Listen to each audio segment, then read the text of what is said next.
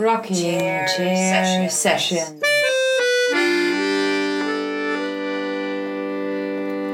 With Elisa Di Battista.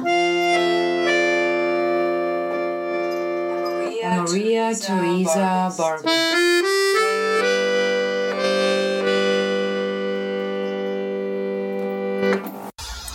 Everybody, Hi, everyone. and welcome to RCS Rocking Chair Sessions, our 14th volume. Elisa and I, we were just, uh, you know, like doing this finger game. We were counting We were, figure out we were counting the Polaroids because we're getting way up there, and I think I have the right numbers on the Polaroids. Yeah, I you think do. it has to That's how I happen. do. Yeah. So, number 14 with our guest artist, Lauren. Hello, good Welcome. evening. Can you please say your last name so I don't like Schwartzbach. Schwartzbach. Yeah, sports ball. I was known as Lauren S for the majority of my childhood, so you're off the hook. It's okay. Lauren S. Yeah, sports ball was too hard for my small young friends to figure out, or my teachers. So they called you S? Like, well, not ass, S, like as in the letter Lauren. S. S. I was like, Lauren S, really? You would be surprised at the other versions of my name I've gotten, like in, in sport or what was in sports. My brother as well. He got like sports bra, sports bar. like, no, it's just never mind. Okay, so I have a theory about your name, and I think that's going to be my first question here. Since I'm from Austria, I speak German, and Schwarzbau or Schwarzbau, I would say comes from Schwarzbauer, which actually means Schwarz. A Schwarz means black, and Bauer means farmer. So black farmer would be my explanation for your name. I've gotten. So my grandfather did an extensive family tree following because you know, we tend to Americanize our names. Like, and they start, you know, it used to be Schwartz, like you know, ch, and then probably B A U M. So it's either it was either Black Forest or Black Bow. They determined from where it started. Black forest would be Schwarzwald. Okay, and Bau. Like it's probably started. It used to be maybe Schwarzbau. You're absolutely right. And I'm just gonna, yeah, uh, I'm just gonna move the hairs out of the microphone. I'm not gonna attack you. But you know what the funny thing is about Schwarzbau? Yeah. In Austria and in Germany, a lot of people don't want to pay taxes when they do construction work, right? And so if you do a Schwarzbau, a black construction kind of, uh, or a black work, you, um, you do it basically under the table. Ooh, that's Cool. like black market. It's kind of like a black market, but on, on on a construction side, you would call it black. Bau is kind of like a like a building or something, but the the, the act of building. So a black builder is a Schwarzarbeiter, which is what You've just introduced an entirely different element to my family lineage that none of us have any idea. Now you understand your whole family way better. Right? awesome. We're a bunch of criminals. But I have to say farmers, that in. Austria, probably I don't know how many percent of uh, like family houses are built in uh, in Schwarzbau are built like without you know under the table kind stuff. of because like a lot of Miami. people don't have that much money you know especially young families and so they they just ask their friends and they're you know and no they do it and none of themselves that and, goes. yeah Well, talking about family, we did look you up, and we noticed that you um you hail from you, the New England area. Could you Yeah. maybe tell us a little bit more about that? I was born in Stoneham, which isn't far outside of Boston, and then grew up between Massachusetts and, mostly Maine. So I went to junior high and high school in Maine, and that's when all things nature kind of informed every cell in my body. And but yeah, I, I pretty much spent most of my time in Maine as a, in my formative years, and then um, went to college, partial college in in Hampshire, for aeronautical studies. Nautical studies, like aeronautics, aeronautical, uh, like flight systems and oh. design, and aeronautical Aeronautics. Ooh. but yeah, New England. I mean, that's an, it's just a beautiful place. The coast of Maine is just rocky granite, raw, wild nature, mm-hmm. and it definitely informed. It was the best place to be a kid. So it was very much. I was always outdoors, running around the, in the woods, and I would sometimes imagine I was like a Native American. I'd have had a bit of like a feather fetish, and had feathers everywhere, and running around thinking I was a deer. It was kind of a mess, but in a fun way, in mean, kind of a healthy way. but uh, yeah, no, good place to be a kid, good camps and stuff and all that. So Well, we do see nature in your current work, as well as the machinery, which makes me think of the aeronautics. What particularly in aeronautics were you like learning? Were you learning to become a pilot? Yes, as well as a lot of, I was really into the design of, of aircraft and the aerodynamics of different structures. And that was informed by like when I was a little kid, you know, put your hand out of the window of the car on the highway. I'm like, what makes it do that? It's like kind of amazed by that, as basic as it is. And then I started volunteering at uh, a Owls Head Transportation Museum, which is like this. They had lots of vintage World War II planes, and I just went there like, I will, I'll just watch all the planes. I just want to learn whatever I can learn. I was like, who's this crazy 12 year old? so, I was 13 actually. I was 13 when I started there. So I was just around these awesome, like old World War II vets, you know, ex pilots, Navy guys, you know, Army Army pilots, and they just loved that I was just like, who is? What's wrong with this person? Sure, let's teach, let's teach her whatever she wants to know. So it just kind of it kind of stuck. So when I was in high school, my my I don't know, instead of taking an exam like my final exam for physics, I built a plane with a, a guy that was designing a Berkut, which is an experimental plane. Very looks like a spaceship. It's wild. So my physics teacher kind of set me in a place. He gave me all these tools to work with that I was never really big in math, and that was I was interested in something that took all of these strengths that I didn't really have. I, I had them, but I, I, didn't. They were very buried under my artsy fairiness. Mm-hmm. like I just wanted to be running around and writing and you know painting and stuff. Um, but that guy, there's always a you know a catalyst in our lives or several. Mm-hmm. But this this guy, my physics teacher, uh, Mr. Bentley, he was definitely a, a catalyst towards. It's like you know what, here are all the tools you need. Go for it. See what you come up with, and let me know how it goes. And so he believed in that in that passion, as, as off kilter as it was for me and, and my background. And I wasn't the best student. I mean, I was always I was always capable of doing whatever I wanted, but I just I wasn't that into school. Mm-hmm. To me, I learned more when I was out doing other things, like I don't know, other things in general. but, um, yeah, so it kind of it grew from there. So he took that side project as like a replacement of your final. Basically. I didn't even have to take a final exam. That's amazing. we love you, Mr. Bentley. That's so But cool. it, it made sense because I learned so much more instead of just like studying. I mean, I, I did very well in the class because I realized how much I needed to be good at this. Mm-hmm. Because at that point, when I finally focused on what I wanted to do, that was junior, you know, my junior year.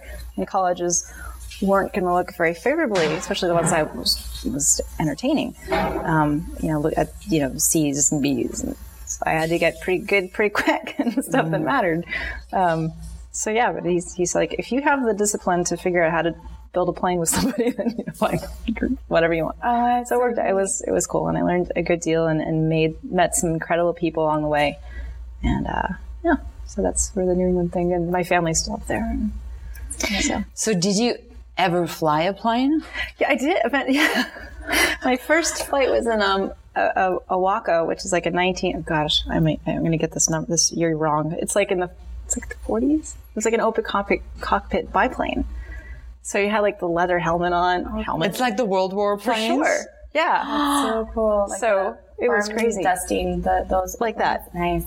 And uh, so that was my first flight ever. And then my first lesson was when I was 16. And that was like in Vancouver, British Columbia. A friend of the family is like, okay, here, this is your 16th present. See if it sticks. See if it's for real. Like, if you really want to learn how to do this. So I was all for it. I never really, that never wavered. But uh, I like the poetry and the, the romance of flying. Like, I, I went up over to Alaska to kind of scope it out and see if, like, I want to be a bush pilot. Like most average bush pilots have, you know, like a life expectancy like a week, depending on how bad they are. Obviously, the good ones are still with us.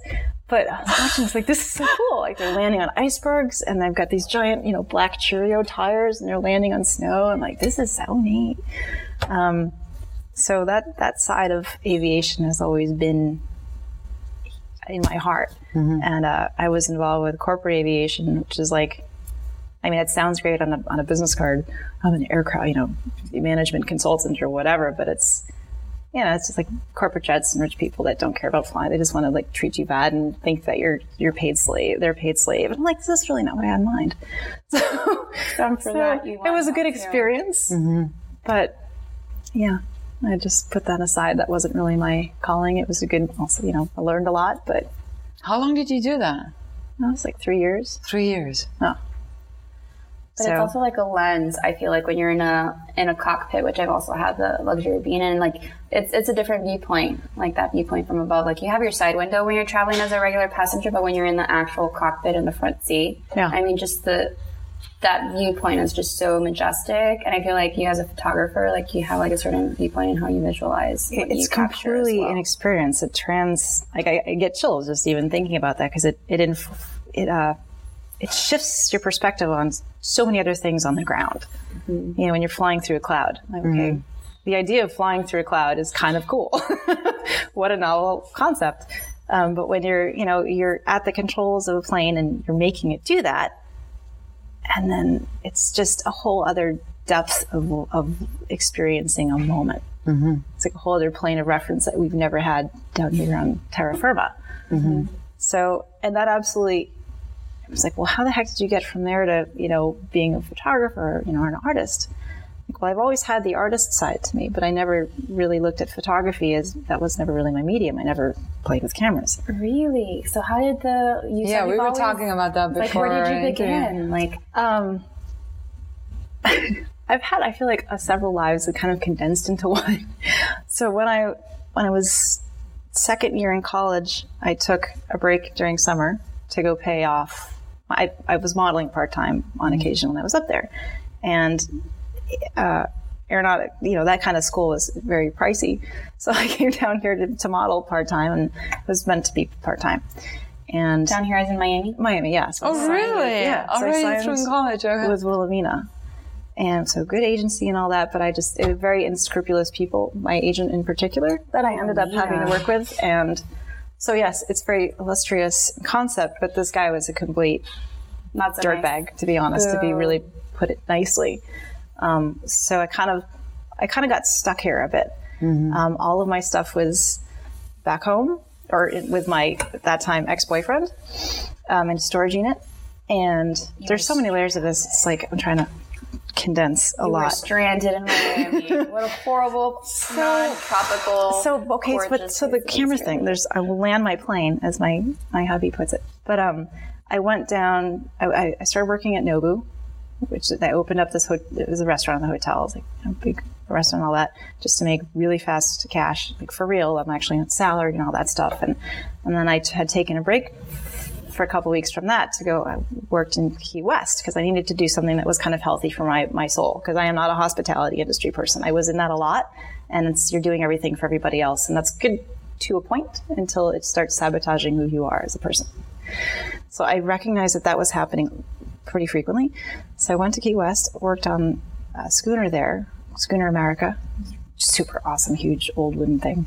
And someone gave me a camera when I went down, when I left Miami as a friend, a friend of mine here, said, take this with you, do something with it. I'm like, all right. And it was a film camera, 35 millimeter.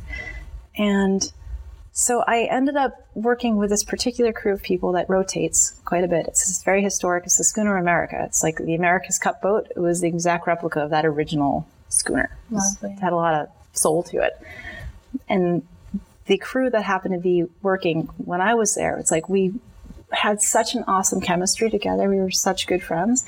I started documenting like a day in the life of the America crew and submitted those photographs to a magazine and ended up winning this compet- this contest of sorts along with the story and the photographs and all that. I'm like, cool.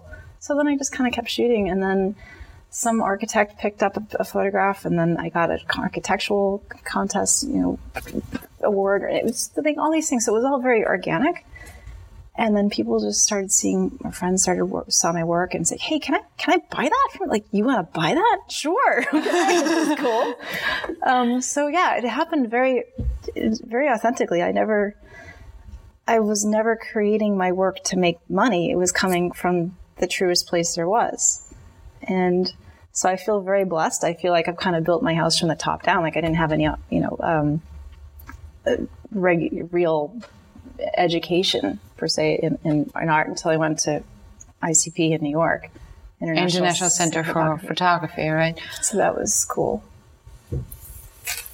Oh yeah, and then um, we noticed that you were there for about a year. How did um, going from somewhere that was tropical, as is obviously South Florida, to the city, like New York City, like how was that transition for you? Like artistically, do you feel your photograph shifted, or your vision, or your like you know practice? Can you talk a little bit? Um, I love New York City, and also I'm very much of a nature person. So I, I couldn't. I was definitely living there full time for the duration. It was a year and a half. Um, I was able to come back here on occasion because my my fiance at the time was here. Um, it took honestly energetically it was really really taxing the first it took about a month and a half for me to kind of find my rhythm. The transition uh, from to New York to, uh, to and I had spent a lot of time in New York on business before, but you know, for a couple days here and there, and I always loved it, but in in the, with that moderation. So I, I tend to be extremely sensitive to to energies, and I not to sound all new agey and weird, but it just absolutely it took it took all of my energy. Mm-hmm. Just sapped me. I'm like, I could have laid down in Times Square getting out of the subway in the morning to go to class and just fallen asleep. It was like, it mm-hmm. was really bad. And I'm like, well, this is strange. But eventually, you know, it's like vibrational, like a frequency. Eventually, you kind of fall into suit with your environment and what you're feeling, what you're seeing around you. And I intentionally, I found this little apartment in, uh, it was in, um, in Soho. So it's like if I wanted to leave at two in the morning with my camera and just walk out, just stuff's happening. Always something is happening. And one of the comments one of my instructors had at ICP was, you know, one of the one of the, these nights you get a break the night. Like, don't sleep. You just walk and you just check stuff out and like photograph. And I mean, you can do that in a lot of places, but very few. Is there something that you're going to see like nearly every minute? so that was neat. So I really I fell in love with New York in a very different way than I'd ever experienced before. Um, some of my dearest friends I met at the time that I was there, and it was like, "Oh, New York's very harsh. It's cold." Blah blah. I'm like, you know, you get what you put out. And I was, you know, I, I took that pro. I attended that program with 60 other people from all over the world, coming together over one common medium, which was really quite cool. So you have so many different perspectives and cult, you know, different. It's informed differently from you know depending on what their culture is, or and uh, I just learned to see in so many different ways. So it's like, you know, you can have a project you're working on kind of stuck with for a couple months or whatever. And, you know, you put your images out on the table and people look at that like, well, have you thought about this? Like, that's awesome. This is brilliant. I don't know mm-hmm. because you're mm-hmm. just, you're in it. You're too close to it. Um, and all of New York in general is, it's such an incredible source of inspiration and, you know, creative feedback if you're open to hearing it and, and recognizing that you don't have the answers to everything that you're doing, mm-hmm. but other people can help you kind of see them if you're, you know, if you're open to it and, you know, generally have a good attitude. I mean, there are moments or, or there were days like for sure that I just, I just stayed at my apartment because it was like, it was almost too much. I just needed to, it was just too much. Um, or I'd take a drive and I'd, I'd go up to Maine and see, I'd just go camping for a weekend. So I needed that balance or it was just, it was a little too much. But yeah, New York's amazing. I never once felt unsafe at any time, even in the middle of the night. I mean, it was just, I love that. It's good. It's like humanity is really, really rich there. And people are, they look out for each other, even though they don't know you. They will put aside their busy life if you, they know that you are really seriously in a problem. You have a problem happening here. so that was cool. How did you find out about ICP and how how you know how come weird. that uh, around that you made the decision to move to New York and do Um, this? I initially looked at Parsons because Jared had taken some courses at Parsons. Have you? Yeah. Nice. So I was all excited because it sounded like sounded amazing. So I went and I met with them and they gave me a tour, but they weren't as photocentric, photographically centric as I was An was. MFA photography program that runs during the summers. I believe it's like three years or so. Yeah. So they suggested for what I was looking for to look at it to visit ICP. And ironically, literally the next day they were having their open house and, and all that. So there were so many synchronicity things that, that happened with that. And then uh, to further that, to go back to the whole crazy, you know, visioning stuff and the energies and all that. When I got home, I was so excited. I'm like, okay, I'm going to apply to this. And it was like two months, or maybe it was two, it was like two two months later when the when you'd hear back from the from the board. and um, I put, submitted my stuff, and I drafted a letter on. I made up ICP header on my letter, stationery, and I hung it on my wall, and it was like an acceptance letter. and I looked at it every day, but not just like looked at it to look at it. I I felt like I just opened it and said, You're accepted. I felt that every time. And when I did get the letter, it was practically identical to the one I made. It was nuts. so I'm, to- I absolutely believe that that stuff makes so great. You, you got to put it out there, but you got to be fully cellular on a cellular level into what you're envisioning and what it is that you want, or it's like, mm, it's more Yeah, just ether. There's a lot about this focus, right? That that gets you a long way if you're like focused on, you know, what you want and what your goals I've are. had too many experiences that back that up to deny it or to Mm. pretend that it's not it's not as effective or at present, I guess, as it is. Mm. is. so when you were done with ICP with that one and a half, one one year and a half, So right? it's, it's, it's a ten month program. Mm-hmm. I stayed five, like four extra, five extra months. Mm-hmm. Um, I was trying to. I was doing some work with Magnum photography, my Magnum Foundation. Mm-hmm. Um, I was just trying to get in a couple different. I, I was. I have a nonprofit that I I run with my brother. Mm-hmm. Um, so I have that side of me too. That was kind of informing different organizations that I, I might intern with, or which is funny. Like as a, at that point, see, I was thirty. Wow, 36, 35, 36. I was thirty-five then.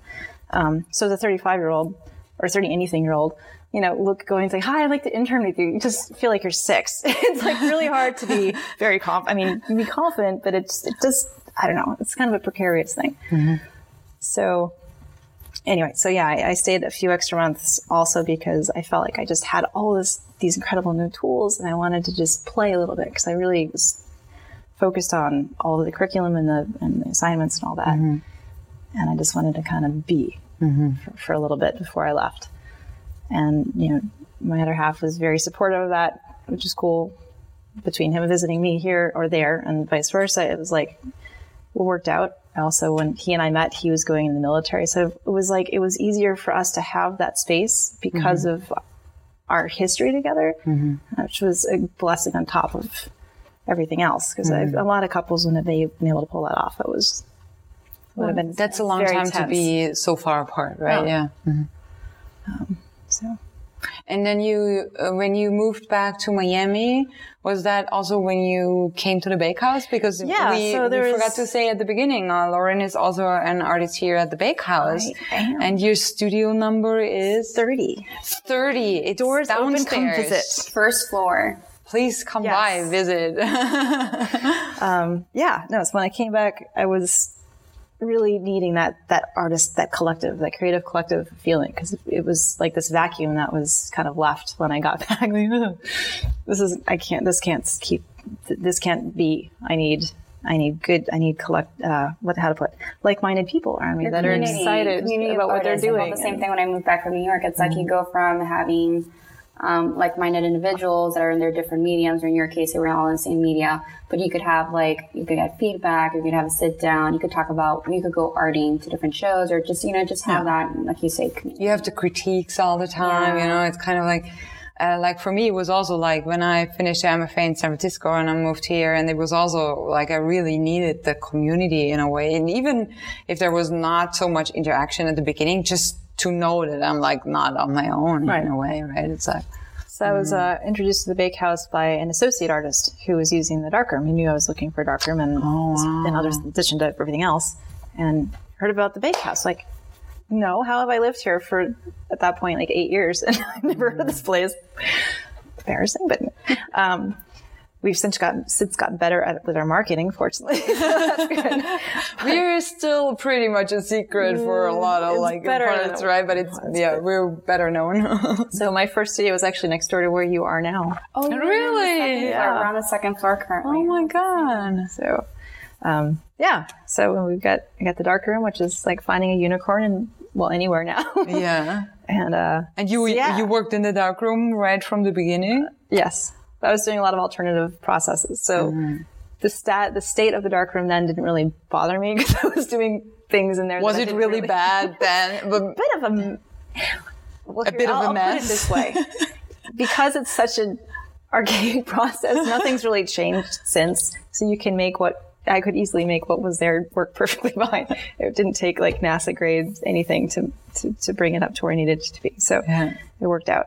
Now it's even more spectacular. It, it we is have to say, spectacular I mean, if you're we have to say that wow. uh, the dark room at the bakehouse got a complete overhaul thanks to Pedro Watson and others, but he was mainly the the guy who did it, and it's like perfect. Like everything is cleaned out, everything is is uh, put together. Almost too clean. I'm afraid to make a mess. I'm still like, you know, I, I, I didn't go back. I was uh, developing a lot before the clean up kind of, and now I feel like, oh my God, I don't want to Yeah, mess it We need to go up. and make a mess of the dark for sure. But I didn't know you were in there a lot, like before it got really bad, or I don't I know. I was doing a lot of like Holga, like it was all, it was all very alternative. A lot of it was using the UV boxes okay. and stuff for different things, like cyanotypes and the Van Dyke process, and so a lot of it was more just the chemistry, and I just needed the UV lamps. Um, but to me, I, I was shooting digital quite a bit, and then I felt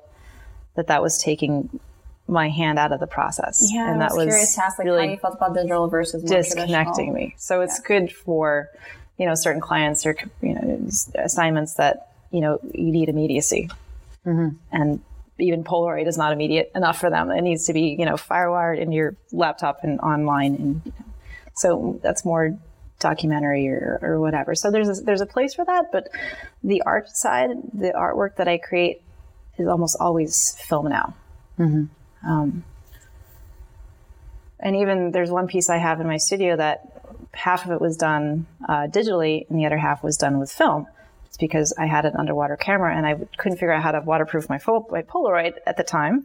So, but there was no Photoshop. Instead of like, I'm trying to figure out how can I authentically bring these two images together that doesn't involve software.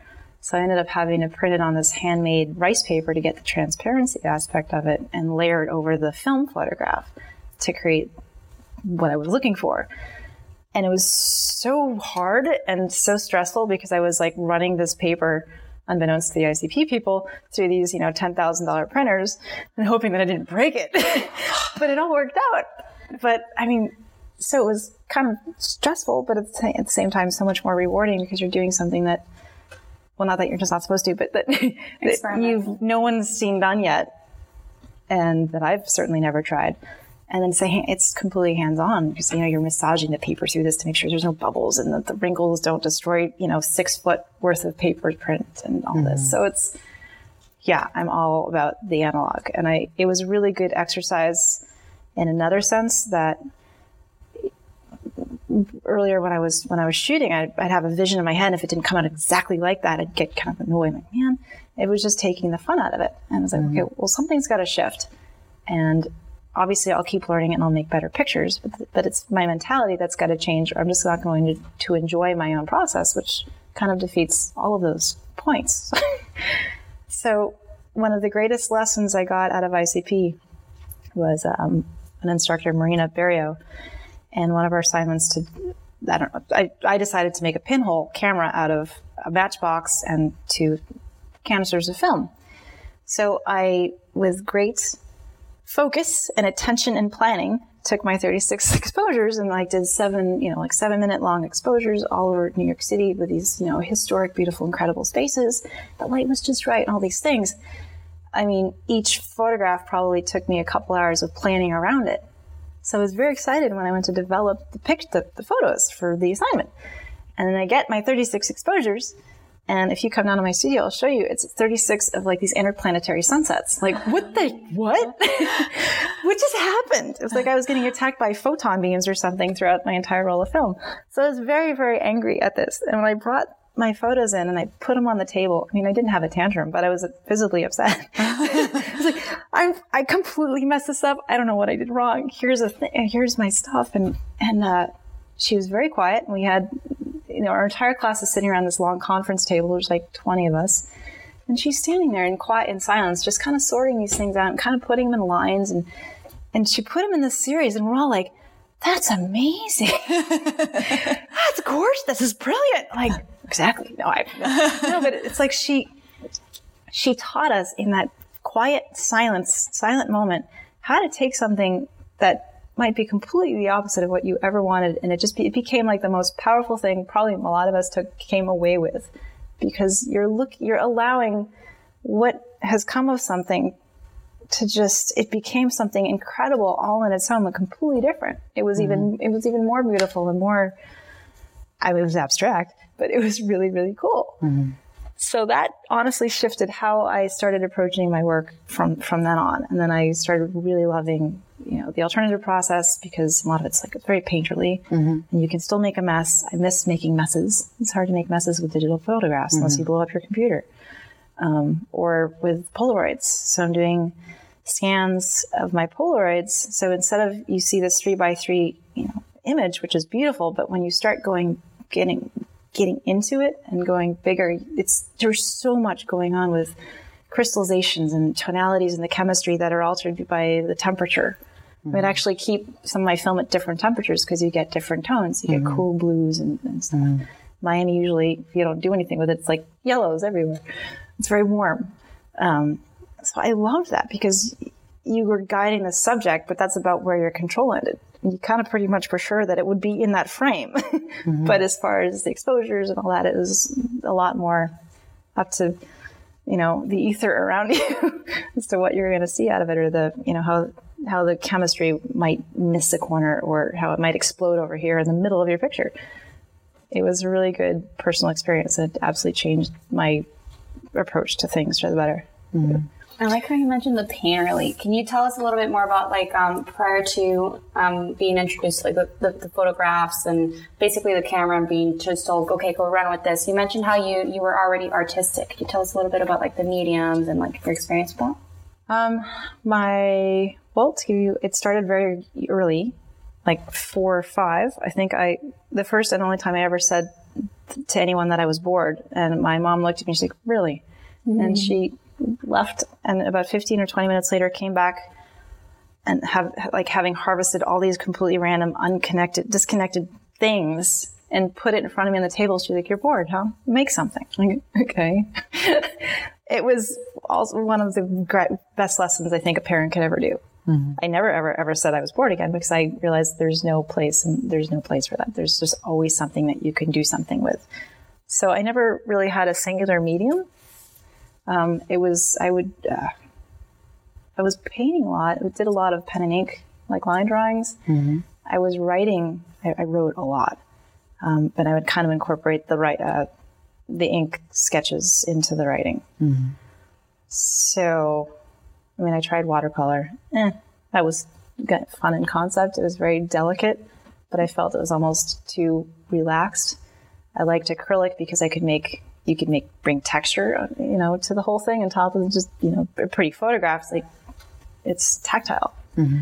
Um, but that was that was it. I never really I had you know incredible a couple really great art teachers, um, but that never really went beyond high school.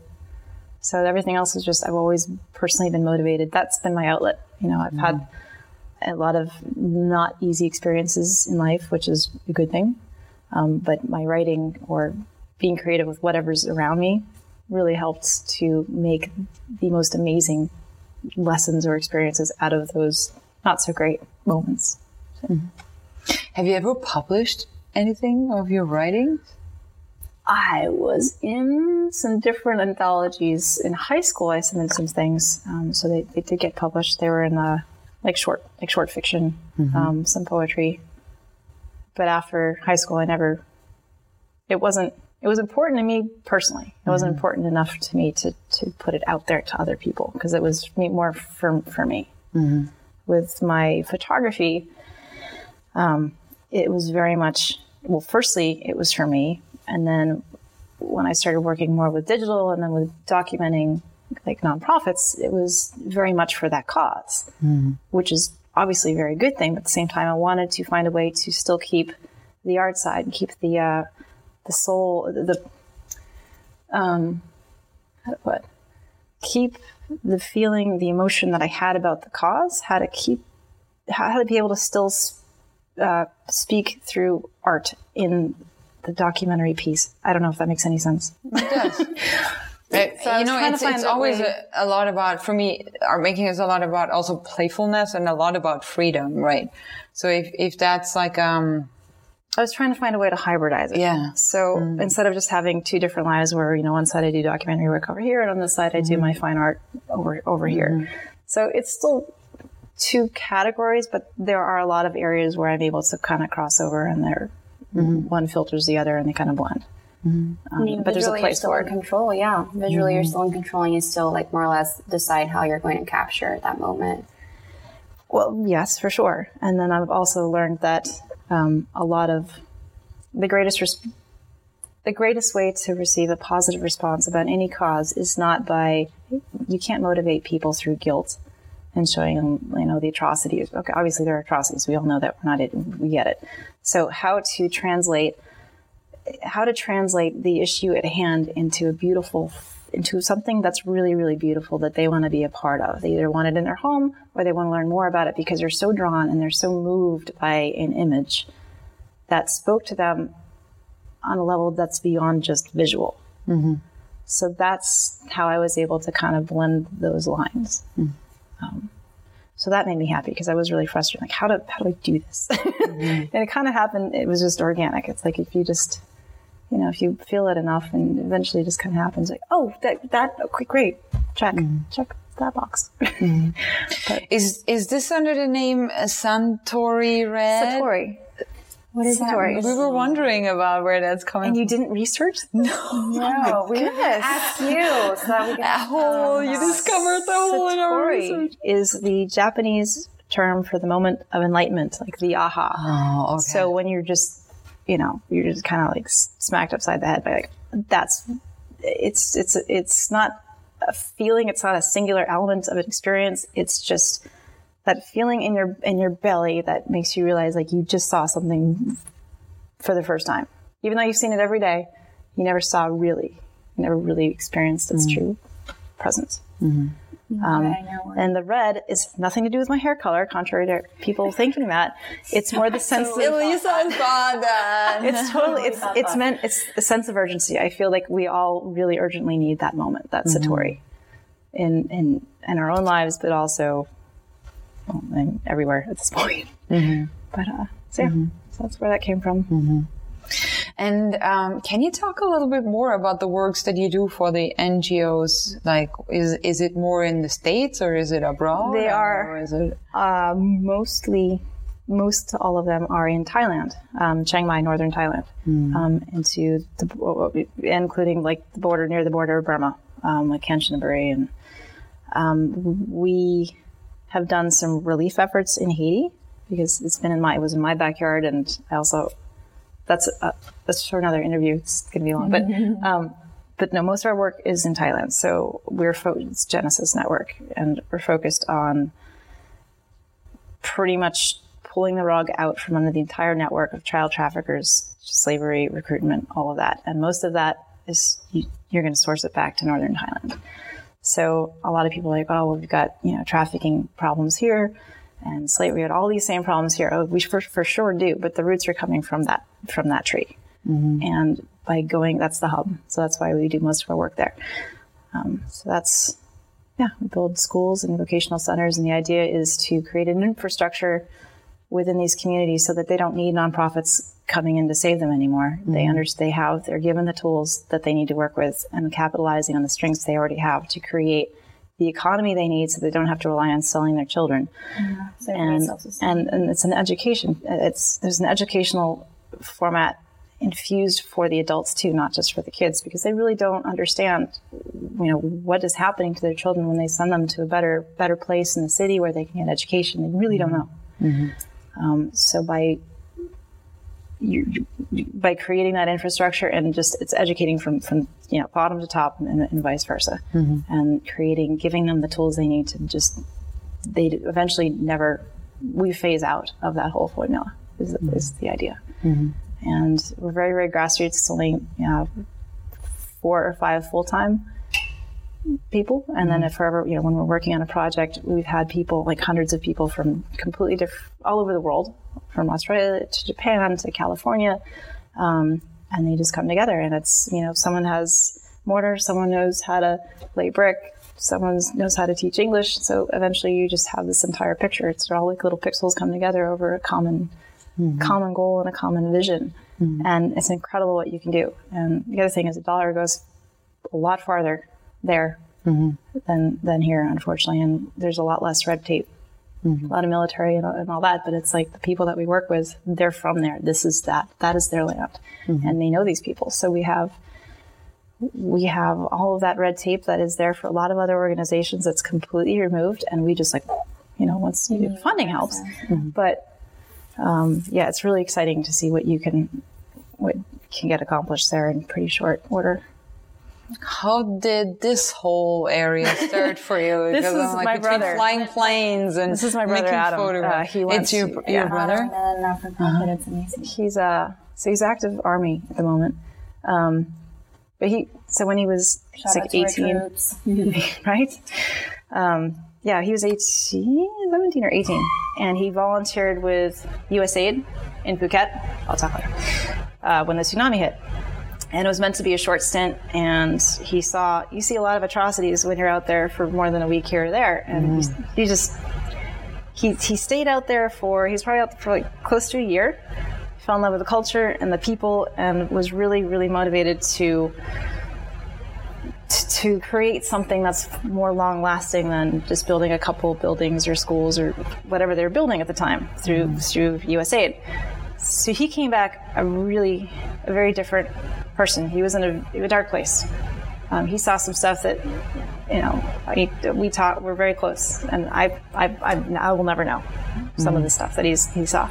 Um, but I got a call one morning. This is a, maybe a month or two after he got home, and it was it was really late. It was like midnight or one in the morning, and he told me he's like, I, "We got to, I got to do something more. I, want to do an organization or a nonprofit." Or I'm like, "Okay," because both of us have absolutely no idea where to start with that, but why not?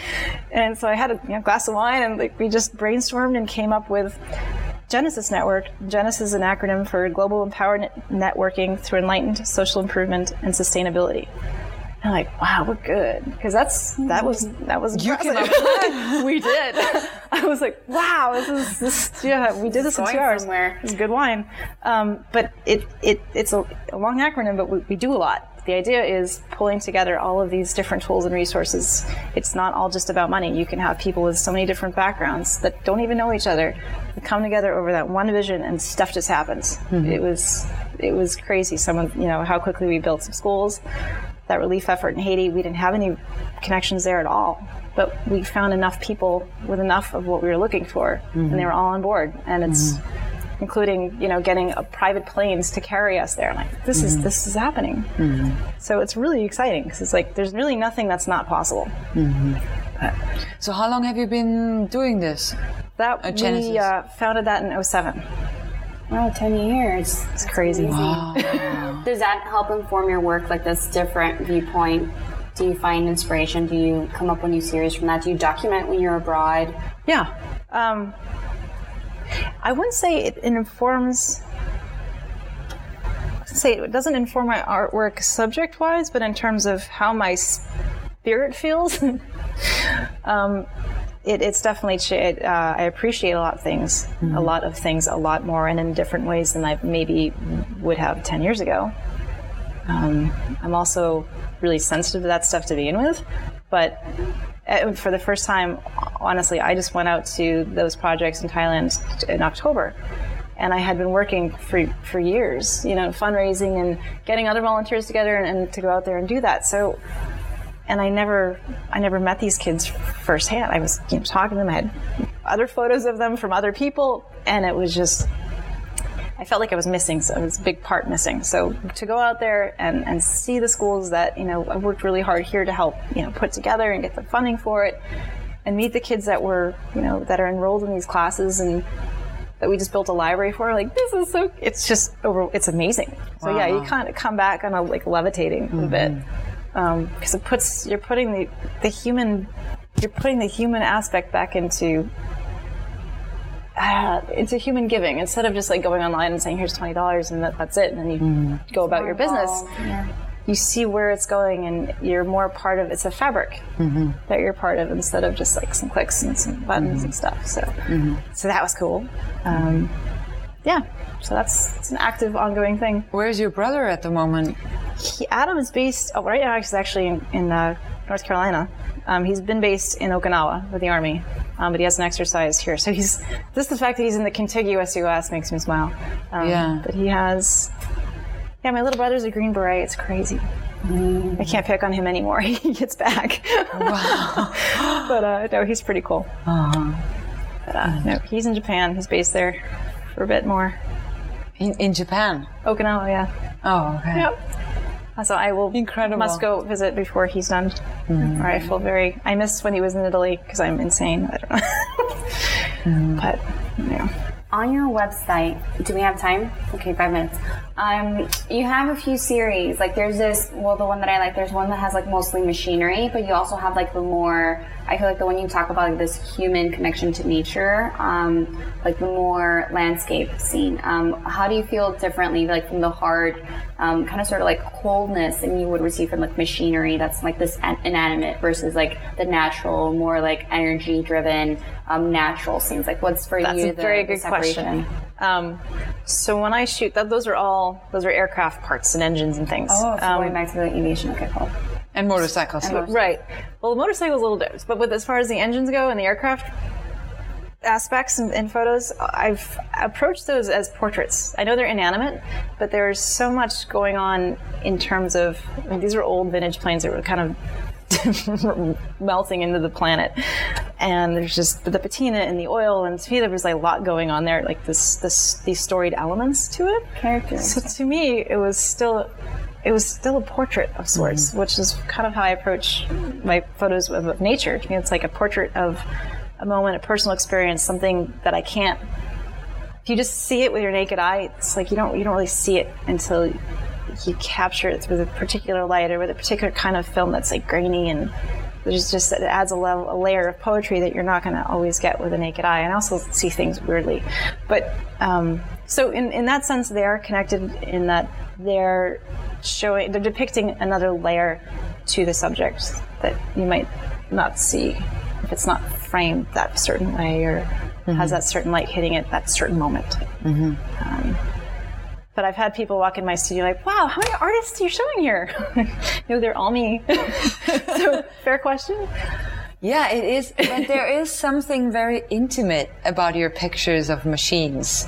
Like there's almost a love story going on, or like there's there's I don't there know. is. that- there There's is like there's this. a love. There's a love. There's a love, the colors, and also like the the framing of you know the the engine parts. It's and, not just an engine. Like it feels like that there's. It feels like yeah, like when you say it's a portrait, I, I I definitely can see that in the in the The motorcycle yeah. piece that you're referring to, that's like one of my people love that. I mean, that's one of those things that's not really, I just had, and there's no Photoshop in that, by the way. That is the BMW, lighting. yeah. Went bonkers on the lighting, but um, it's still a portrait, but it's it's almost like it got to be because it was cool in its day in 1933. I'm Yeah. like, it's back to having its own party. like, Yeah. okay, I'm still I'm still relevant. This is this is neat. Um, it was a, a very different approach than I usually take with my work, but it was fun to do. And I mean, as a psychologist, I always think about, uh, you know, Jung is basically the guy that always makes the best, you know, connections between like inanimate objects and what, what they can mean for the, for the human psyche, you know. And usually it's like, I- I, probably think about more about houses and how the house is like a, and could, could be like a representation of, of identity, right? And I'm just thinking about what, what, what an, what a plane could kind of, be a metaphor for of the in of the inner world, you know, of the stories. it could like if it if it is all about like uh, you know kind of relationships of different parts So there's working a together. I have like- of a plane that's mm-hmm. sitting in the in, in very very tall grass. It's like being mm-hmm. reconstituted into the earth. Mm-hmm. Like and you just your planes are supposed to be in the, in the air and flying through pretty blue skies and all that and carrying us to all these different places. And to me, it's like it kind of brings it back to our plane of of living. No pun intended. Sorry, no plane of living. Right. um, so that photograph I love because it's it's actually a visual blending of that boundary. So it's kind of bringing us back into the same place. like on the ground. Mhm. Yeah. Um, Anyway. Yeah. I guess this is a moment we normally ask, like, are there any special projects coming up for you? Is there anything you might want to experiment? Any new series or trips coming up for you? I have a show. I was just invited to be to participate in a show with um, Catherine Mixell and Umbretta Agro. So I'm excited because I respect. I love Catherine. I Oh, respect them both very much. So I was super excited about that. Um, It's going to be in Wynwood, right? In uh, September. September 2nd for our listeners. Check it out. So I, the, I read a, like a couple pieces I already have, but I, there's a couple. I've been experimenting with these crazy film panoramics that are mm-hmm. multiple exposures, and I kind of like to do something completely new and maybe like a lithograph or something of some mm-hmm. sort. So I'm gonna play a bit. So that's what I'm. Time that's for first on play. the horizon. Wonderful. Well, I guess it's time for Maria to ask our last and final Very last question. Go ahead, Maria. As you know, you've been sitting in a magical rocking chair. Right. And the chair grants you three wishes after going through the ordeal of answering all our Being pestered mean us. questions. Wow. so, what would your three wishes be? Um, that should be as hard as is is to answer. So I, I have a lot of wishes. I'm trying to. f- There's one. There's one that would probably resolve a lot of the other, address a lot of the other wishes if it actually came true. Um, if we could, all of us, all human beings, remember that we're all made of the same. All of, we're all made of the same stars. All the same. We're part of the same fabric. I think that would really our level of respect for ourselves and each other and our planet would shift to a very higher level where it belongs. And that would kind of trickle down into all the other concerns I have, which are environmental and sociopolitical, and you know that we don't kill each other off. Um, so that would be one wish. Uh, another wish would be that all of that my family members have live are able how do, how do I have the platform to live their life to the f- fullest, most healthy, happiest, free extent so they can do whatever it is that they feel they must do that will make them mm-hmm. happy. That would be great. That's actually lovely. Mm-hmm. wonderful about that could occur. Mm-hmm. Uh, Two external wishes. Is there one for you? A personal one? Uh, if I could completely eliminate judgment of self and of others, I feel that I would live my day, and I, I do that for the most part, but certainly not devoid of judgment on all occasions, at all times. Um, I think I would create on a completely, a, a whole other level. Mm-hmm. And I think I just live a different, in, a, in an even on a higher plane. Mm-hmm. And yeah, I feel I do that to a, po- to a point, but mm-hmm. keep trying. Oh, we hope our chair grants you those wishes. Oh, yeah. you. Our chair is going Thank you, Chair. Thank you so much, Lauren, for coming. Thank you, Lauren. fun. That was wonderful. It was a really beautiful journey that we were able to witness. Yes, well, thank you um, for the guidance. I love that it wasn't linear. I just love that it just Not at all. we were flying around. I'm not the most linear-minded person. in a, in a plane. All right. Thank you so much, guys, for listening again. And we're going to be back next week Yes. with rocking chair session number 15. 15 already. And Yeah. Barbara Bolini Bolini. is going to visit us next week. Yes, she is. All right. look So forward. thank you, Lauren. Thank Thanks, Maria. Lauren. Thank you both. Bye, we'll see you guys. guys. Bye.